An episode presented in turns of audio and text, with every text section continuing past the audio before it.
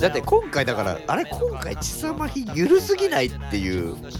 モヤモヤじゃないですか、そうですねこんなこんな緩かったっけっていうまあ緩かったけどそのだからだから映画全体、うん例えばあのちゃんと段環境あるそうそうそうそうそうあとでもやっぱ前作はそう千里様ひろがバイトをするっていうねあの社社会に初めて実社っていうねそう実社会に出るっていうミッションがあったわけじゃないですか殺殺しのミッションはもうほぼ100%成功しちゃう2人だから、はいはいはいうん要はあの二人にとって殺しとか戦闘って実は見せ場じゃないんですよ強いからだからワンは実生実社会に溶け込むっていう難難は問、いはいそうささっきからねを設定そ設定したわけじゃないですかうんうんそこの面白さあったよねそうでじゃあ2はで今回の2はそれがもうないから、まあ、バイトしてるシーンあるけど別にあれはもう別にミッションじゃないしだから今回の千里と真宙はミッションがないんですよねそうだから完全にで本来は何何もしてないんだそう何もしないで殺し屋兄弟上村兄弟に狙われるっていうのがミッションになるはずなんだけど、はいはいはいはいやっぱさっき言ったようにあだんだん迫ってくるとかがないから千里と真宙っていう2人はミッションがマジでない、まあ、最後戦うってだけなので、やっぱそうなるとまあだべってるだけですよね。要するに千里と真宙のシーンが入ると上村兄弟の、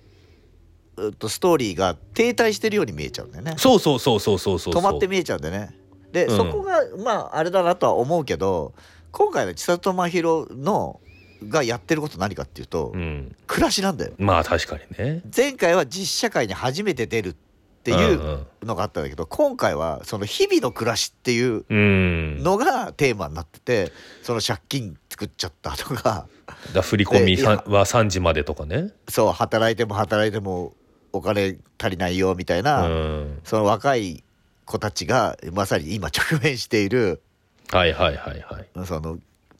あのもうお金なくて何もできないみたいな、うんうん、みたいな状況に2人は今いますよっていうのが今回の「ちさちさまひ」のテーマではあっただなるほどからそこら辺が1回見るだけだとやっぱちょっともやもやるんだよね。なもうやるその上村兄弟の方のストーリーも見たいしなあみたいになるんだよね。うんうんうんうんそうそうそうそうそうでもそうするとまたバランスが崩れるしさうんだから実際はどんどんち千里と真宙はだから寅さんみたいな立場になってくると思ういやそうそうそうそうそうだから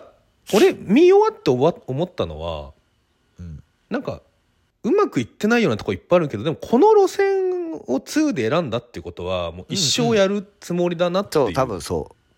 続けそうそう続けだるかつまんない、うん、だから2が真宙と千里の過去とかななんで殺し屋になったのかとかを掘るんじゃなくてもう、うん要はもう本当ねさっき鹿島さんが言ったように暮らし2人の暮らしを描いていくっていうことであればなんぼでも作れる作りになったから。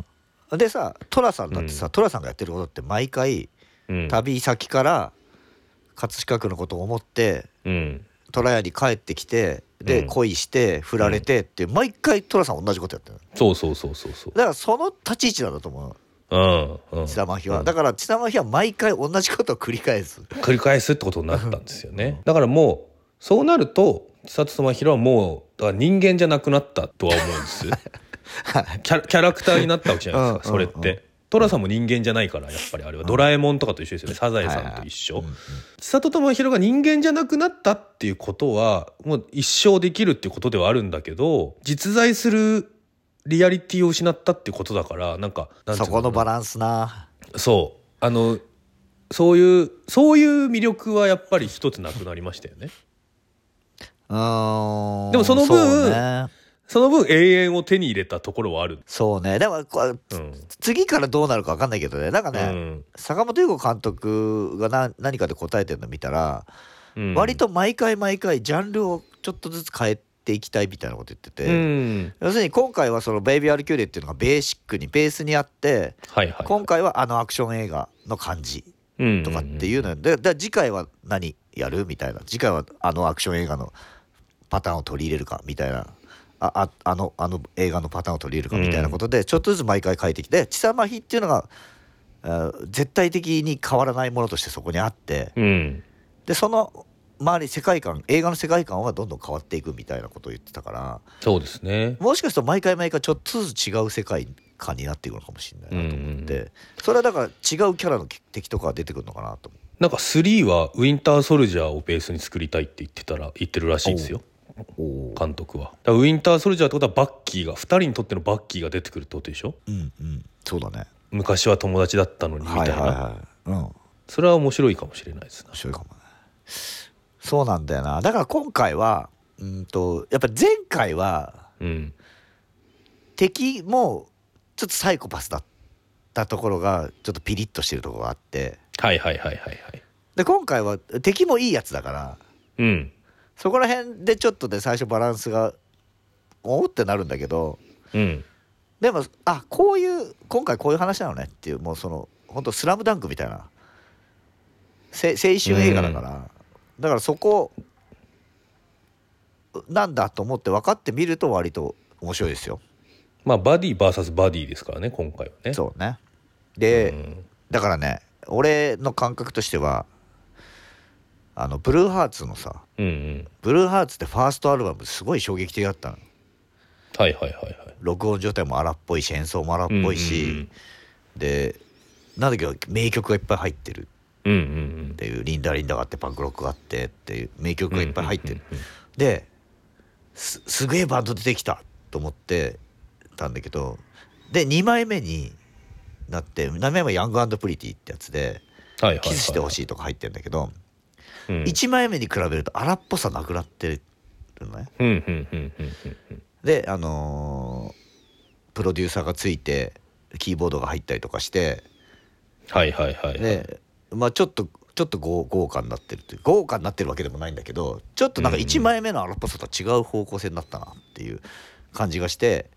とっつきにくかったんだけど最初、うんうんうん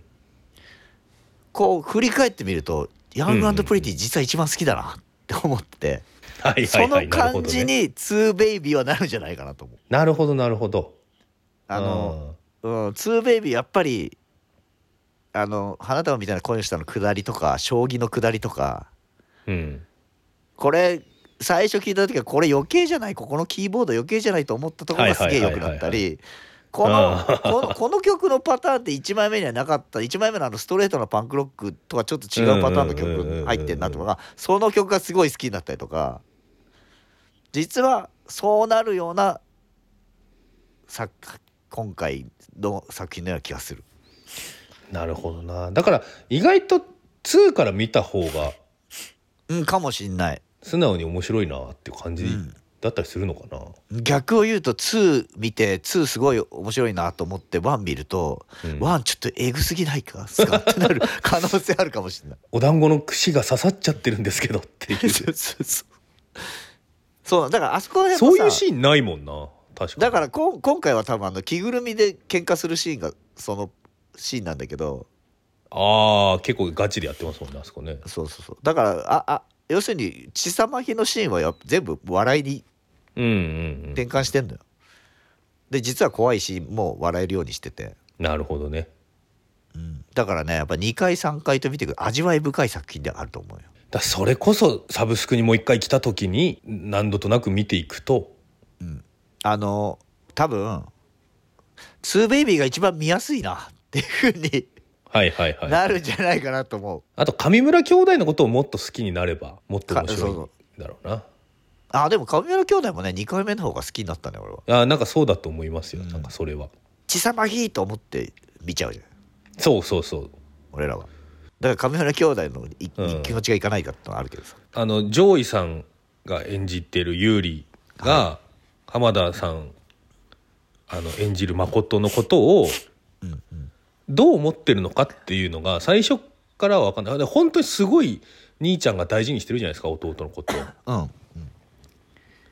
それって見てるとだんだん分かってくるんですけど最初から分かった方が多分グッとくるものがあるっていうかね分かった状態で見た方が2人のやり取りにグッとくるそうね。あであとろうなみたいな。あとやっぱ普通に1回見ただけだと赤木さんとの関係性っていうのもあんうまりこう、んうんあのグッとうんあの染みてくる前にうん退場しちゃうから赤木さんが、うんうんだからあれもね2回目見るとね赤木さんめっちゃいいなと思うっていうかあのマネージャーとアーティストのあの関係性すごくいいなと思う、いやー私も胸が締め付けられましたよね本 当に私も振り返ってねいいマネージャー仕事ができる敏腕マネージャーではなかったのでやっぱりタレントには申し訳ないことをしたなっていう気持ちがあるから赤木さんの気持ちになり ました私は赤木さんがねずっとイライラしてるのがねそでもだからひそう考えると赤木さんとか上村兄弟に感情移入してみるとう、うん、殺し屋協会の非情さっていうのがそうですねめちゃめちゃ際立ってきて、それをだって坂本龍吾監督はそそんなこと全部計算でやってるわけだからさそうそうそうそうそうねあのあのデマは信じちゃったみたいですよっていうねそうそうそうそうそうだから実はあの田坂さん周りのあの3人が実はすげえ怖いんだよ怖いあとポロッとね粛粛清人さん案件ですかみたい な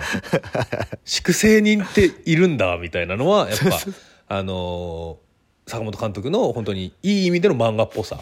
そうね、うんであれもさ最後ギャグに落としてんだよね粛清粛清さん案件ですかって聞いたらさ「いやうん粛清さん出たらそれは大事ですから」って言ったらさ、うん田坂さんがさ「俺撃たれたの大事じ ゃないんかい」ってそういうそうさそうそうギャギャグに落としてんだけど実はめっちゃ怖いめっちゃ怖いこと言っ話なんだよてますからねでもそれが日常なってるってあの殺し屋教会の世界ではだって仕事だから、うん仕事としてやってるわけだからだから今回はそのお殺し屋が教そう殺し屋協会っていうのがあって仕事に組織になって組合があって仕事になってるっていうのが面白い設定だったじゃんワン時の。うんうんで今回はそのシステムだけじゃなくてその中で、えー、と働いてる人たちのうんうんとし心情みたいなものが描かれるじゃない。うんだうんからあれそそういう意味であの田坂さんと部下の宮内さんの立ち位置すごく今回良かったなと思ったんだけどああそうですねどういうつもりで仕事してんのっていうことをうんあの子がずっと言う。そうそうそうそうそうそう確かに確かにだああれがだからうあのすす仕事組織としてのシステム的な面白さだけじゃなくて、うん仕事をするう気持ちとかうんうんうんうんそういうものにフォーカスしてってのが殺し屋協会の描き方ですごい面白かったなと。 なんかねうんあのー全く同じ作りで全く同じ作りで4分割ぐらいにしてネットフリックスのドラマとして見た方がすんなり受け入れられた気がするんですよそうかもしれない。そうかもしれない。そういやこれなんだろうなと思ってなんか例えば田坂さんが撃たれて宮内さんに自分の長所っていうか、あはいはいはを書かせてるシーンあるじゃないですか、あそこで終わってエンドロール流れてドラマとしてね、い。で次の輪で田坂さんが普通にピョンって生きてましたみたいにななった方が俺面白い気がするんですよ。まあそうそうだね。あそこいいシーンだってね。長所自分の長所書かせるの。あそこあだそからこ仕事超いいシーンあの清掃人としてのさそうプそうラそイドうとかさ見えてくる、ね。教授みたいなものが見えてで100分ぐらいの映画として見見ると、ちょっとそのあのいいシーンから「生きてました」までがやっぱ短すぎてまあ生きてるだろうなとは思うしね。そうそうそうまあ確かにあそこ一う週ん一週間ぐらい開けてくれるとね。 そういやあれあそこは1週間空いてたらなんかもっとね良かった気がするんだよねでもまだわかんないんだよな坂本監督だからこれ田坂さん、うんもしかしたら本当にここで死んじゃうのかなっていうあ気もするよ、ね、そうそうそうそうそう坂本監督だとあそこで容赦なく殺してる可能性もあるから、うんだからどっちを怖いと見るかですよね本当にあそこで田坂さんが死ぬっていう容赦のなさの怖さもあるしいや別にこんこれぐらいのことは日常茶飯事なんでって笑ってる殺し屋協会怖っていうふ,、う風にするか、まあ、どっちかみたいなでまあ坂本監督は今回は後者を選んだっていうことですよね。まあねまだちょっとね、メインキャラクターを殺すのは、 まあまあまあ。いやでも俺、宮内さんが出てるってことは田坂さんがここで退場するのかなっていう気用はなししましたけど。そうそうそうそうそうそうそう。まあでも宮内さんもすごいいいキャラだからあのいや子いいが入ってくることによってうんとさあの千様妃の2人との距離感が近づいたし、そうですね。ああいううさあれもさなんか芸能事務所とさ芸能人みたいなタレントみたいなうんうん、うん。関係性みたいなのって、ああいう間に入るつながってくる人がいたりするとスムーズにいったりするじゃんそうそうそう。だから、そうですね。あの、事務所とタレントとイベンターみたいな感じの。ライブ盛り上がるのはいいんですけど、時間を押された ら追加料金かかりますよみたいなね。そのライブハウスとしては盛り上がるのはいいんですけど、みたいな。お金はかかりますよみたいなね、感じですよ ね。いやだからやっぱあのせ世界観は徐々に広がってってるしそこはすごく面白くなってってるなとそうですね。ででもその1回目見た時のモヤモヤは分かりますそれはうんうんやっぱワンがすやっぱすごすぎるからうんうんうんこれを超えるものってできんのっていうのと、うんうん。でも超えるもの作れそうだなっていう期待とそうそうそうそうそうそう。でも変わってほしくないっていう思いもあるし、そこら辺のバランスでえ自分が何何を期待してるのかよく分かんないまま「ツーベイビー」を見るっていう感じになるからさだからあんだけカルト的な人気を得たワンの続編って本当にむずいわけじゃないですかめ。ちゃめちゃむずいと思うよ。スター・ウォーズ2だってね、まあ、私はちょっと見てないですけど2っていうかうん今でいうところの5。エピソード5 5だって難しかったわと思うんです、まあ、何だってそうですけどそこをだからそのこれぐらいの完成度あえて言いますけど、これぐらいの完成度でしかも次もあるだろうなっていう感じうんにまとめてきた坂本優吾っていうのはやっぱりねすげえっちゃすげえんですよ。あのね、うん一番期待を裏切らなかったとこはうん、これ永遠に続くじゃんっていうそうそうそうそうだかそらうそ。今回で終わっちゃうかもよみたいなことやらないううん、やばいでしょ敵っていうことやらない確か、うん、敵のインフレも起こさなかった。そうそうそうそうそううんだって格下なんだもん今回だからこれで国岡出てきてたらもうだって終わりに向かってる感じしますもんね坂本ユニバースそがねうだねこれをやったってことは一緒やってくれよっていう気持ちではそうだあねりますこのくらいの感じでシリーズ化しますよっていう宣言みたいな、うんみたいなものは感じますよねでもそしたら次からはあこのくらいの感じねっていう見方、い一個見方を示されてるから、もやもやしなくなると思うよ次から確かにそれはあるわいやそう考えるとマジで寅さんだな寅さんなんだよだから寅さん的な楽しみ方だと思う、だからそうなってくると千里の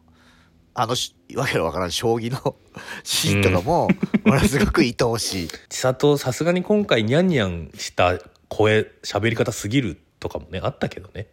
思うでしょ思2回目見てう、うん、全然思わないから、思わないんだそう思わなないんんだよだいや千里ってこうだったっていうふうに思うの2回目二回目見るのってすごいないや俺もねまさかあんなにすんなりすいくと思わなかった2回目うんなるほどねいやーなんかでもモヤモヤがちょっと晴れた気はしますわうんそうなのよあのそうなの、んでも、うん、やっぱり鹿島さんは2回見てねあれですけど、なんか初見で大絶賛してる人のことはちょっと私は信用できないなっていうのは思ってしまういやでもねツーベイビーから見てる人ってすごいいると思うから、あ 噂を聞いてそっかそれはね、それははいそれはもちろでんツーベイビーから見てる人いいと思いはこのくらいで多分その血さましの非常さとかもだいぶ伝わってるね感じ最あ後るでし、ね、うんうん、だからいいよやっぱりいいんじゃないかなと思うこれ、うんうんうんうん、そのシリーズもんとしてもいやだから私はこっかさら見るって人が言ってる最初に言いましたけど大前提としては面白い映画だと思います、うんそうね間違いない発明だからこれは、まあそうだねうん、ベビー・ワルキューレってもの自体がで大発明なのでやっぱアクションシーンはやっぱ面白いし今回も面白い俺も、あのーこ声出ましたおっってあの今回初めてさ、面白アクションシーン入ってんじゃん銀行強盗のシーンはいはいはいはいはいジャッキー・チェン的な、ジャッキー・チェンでしたねあれはうねん、あれとかはちょっとねワンにはなかったうんテイストだからよかったよね電話をヌンチャクみたいに使うやつねそうそうそうで、うん、えー、と今回千里もちゃんと格闘やるからそうですであとやっぱ改めて思ったのはベイビー・アル・キューレのアクション格闘シーンってすごい実践的だなっていうのが今回もより分かって相手の攻撃を封じるっていうシーンがたくさん出てくるの、そうあのー攻撃をさせないように動き回るとかねそうそうそうそうそう足を足を踏むとかねそうそうそうそうそうで、うん相手を倒してあの掴みかかろうとする手をこう足で踏みつけるとかさそうそうそうそうそうああいうとこがああいうとこかっこいいよねすごくねかっこいいですよ。でそれを今回は千里がやってるのがグッとくるし、うん、あれやっぱりね、ボンビャクのアクション映画にはない。あ、マジでジョンウィック的だと思いますね。うんそうだねまあでもジョン・ウィックがどんどんこうね世界観を広げてってるのに反してうん。ベイビー・アル・キューラは悪魔からあくまで日常から出ない世界観を守るっていうねまあこれですよ面白い映画です 面白い映画です 面白い映画であることは間違いない です、はい まあだからは見てないけどという人は2から見ても全然あ全い然けるし本当にむしろそっちかもしれないですねうんそうねだあと予算が上がったなっていうのは如実に分かりましたねまあそれは如実にもまず音響が素晴らしく良くなっていうる、はいはいはいはいあのセリフが聞き取りづらいとかあんまないあと映像もねうんうん良くなってるし、うんうんあの大画面で見見る見て全然遜色ないしだからそのうわ低予算だなってところはかなり減りましたよね予算は上がっても世界観は変えないだからそれが、やっぱそれがいいいいと思うんだよね予算上がったからなんかねすごい敵出すとかさ、うん CG 使うとかしないところがさ今回あのエンディングテーマが新しい学校のリーダーズだったんですけどもあ,、れ自体はいいいんじゃないかなと思うんですがあの、まあ主題歌を歌ってるグループがまあ仮を出演するっていうのもよくあるとは思うんですけど、うんうんなんかむちゃくちゃ動ける4人なのでは新しい学校のリーダーズはう、んうんうんなんかああいうなんか変変な変な出演の仕方じゃなくてそれこそなんかなんだろうなアクションアクションやらせたのアクションやらせることはできなかったのかとかねちょっと思っちゃいますけどね。でもあの出方はね俺割と80年代とかにあったうん角川映画的そうそうそうな角川映画的なね出方で出方俺はです結よね構グッときたけどね そうなんですよでもなんかそういうなんか角川映画的だなみたいなとこじゃなくてももっときっちり出してあげてもいいんじゃないかなとは思うまあだから一瞬でそれこそ千里と真宙を襲ってきて一瞬でやられる殺し屋役とかでもうねいいんじゃないかなそれを冒頭に持ってくるでいいんじゃないかなはいはいそんな動ける人たちなんだ起きると思いますよへうえんあのグリーンバレットの、グリーンバレットの人たちよりは動けると思いますおーあうんでもそうだよねあんな組体操みたいなのしてたもんねそうそうそうそうそうまあ確かにでもそうなんだよな千里と真宙の仕事の殺しのシーンは一個見たかったんだよなう2でんそこはあるんだよなでそうなってくるとちょっと始まり方が難しいのかもしれない難しいユージと誠がのやつがや最初にやっちゃうから、うんどっち先にやってもさ殺しがシーンが続くことになっちゃうもんねまあでも上村兄弟とテイストが違うからねさっき言ったようにねなんか続いてそもそうだ、うのん、コントラストになっったような気はしますけどね、対比して見せるっていうのはありだったかもしれないけど、うん、まあでもそのくらいは保管しますよこっちでまあまああとねだからそそれこそあのもうカルトムービーですからだから俺が思う「はいはい2ベイビー」っていうのは全員が考えてるはずなのでまあそういうのをここがこうだったらいいのにねっていう映画っていい映画だなと思うんでああそうかもねそういう見基本的に方はをするような映画だよねそうそうそうそうまあね一生続いてくれとは言ういばかスりピンオフとかもいろいろできそうだしうん、俺だからね田神坂さん田坂さんにあのスポット当てるんだったらスピンオフを作るべきだとは思うんですああのね田坂さんのスピンオフあるのよ実はもうあるんだあれ何で見たの俺そのパンフレットについてたやつか DVD の特典映像かなああなるほどね田坂さんのあの2で出てくるような人となりはちょっとそのスピンオフでもちょっと垣間見れるからああそっかだからかだからあそれ見とくと腑に落ちましたはいはいはいはいなるほそど、れね、見とくと割と田坂さんフューチャーのあのくらいの感じっていうのは分かなるほどというかなるほどこれは私がそれはもうこれはもうだったら申し訳ない確かにもうカルトムービーだからねやっぱ全て見とかないとそうだダメでわすよだったら申し訳ないそれはね見てないやつが悪いってことね悪いわそうで すよ前言をて田坂さんの部分に関しては前言を撤回しますはいそうですななるほどなるほどまあまあまあまあまあまあまあでもそれにしてもやっぱりまあ今ある方眼の中だったら面白いですよいやーもうそれはもうこもんうなあにもうもちろこんなんにあ楽しませてくれるのないよベイベイビー・ワルキューレだからまあ2年に1本としてあと30年ぐらいは作ってほしいからだからやっぱ国岡とベイビー・アル・キューレが毎年こう交互にね交互にね交互にやってっていつか一緒にこうなるそうそうそうそうそ夢ですなうねアメリカにアベンジャーズがあるんであればこっちにはもう坂本ユニバースがあるぞと坂いう本ユニバースでまたこれいいのはさ坂本監督がまだ若いってことだよねまだまだできますからだからこれですよマジだマジでジョン・ウィックとかと合体する可能性もあるしなそうねこのまま人気が出ていけばね、で海外とかで上映されていけばでこれあさなだからねダニエルズがまだ35とかでしょ、うんで坂本監督まだ26とか7とかでしょそうですよこれは未来がありますなだから本当にこういうのを見ちゃってるから最近だから本当俺、もう庵野監督ねもうねもう60近くなってねまだいじけなこと言ってちゃダメって俺は本当ちょっと思っちゃったんだよな年齢に関係なくフレッシュでいるってことは非常に重要ですよね。そうですねあとはまたこういう若い人たちが今までなかった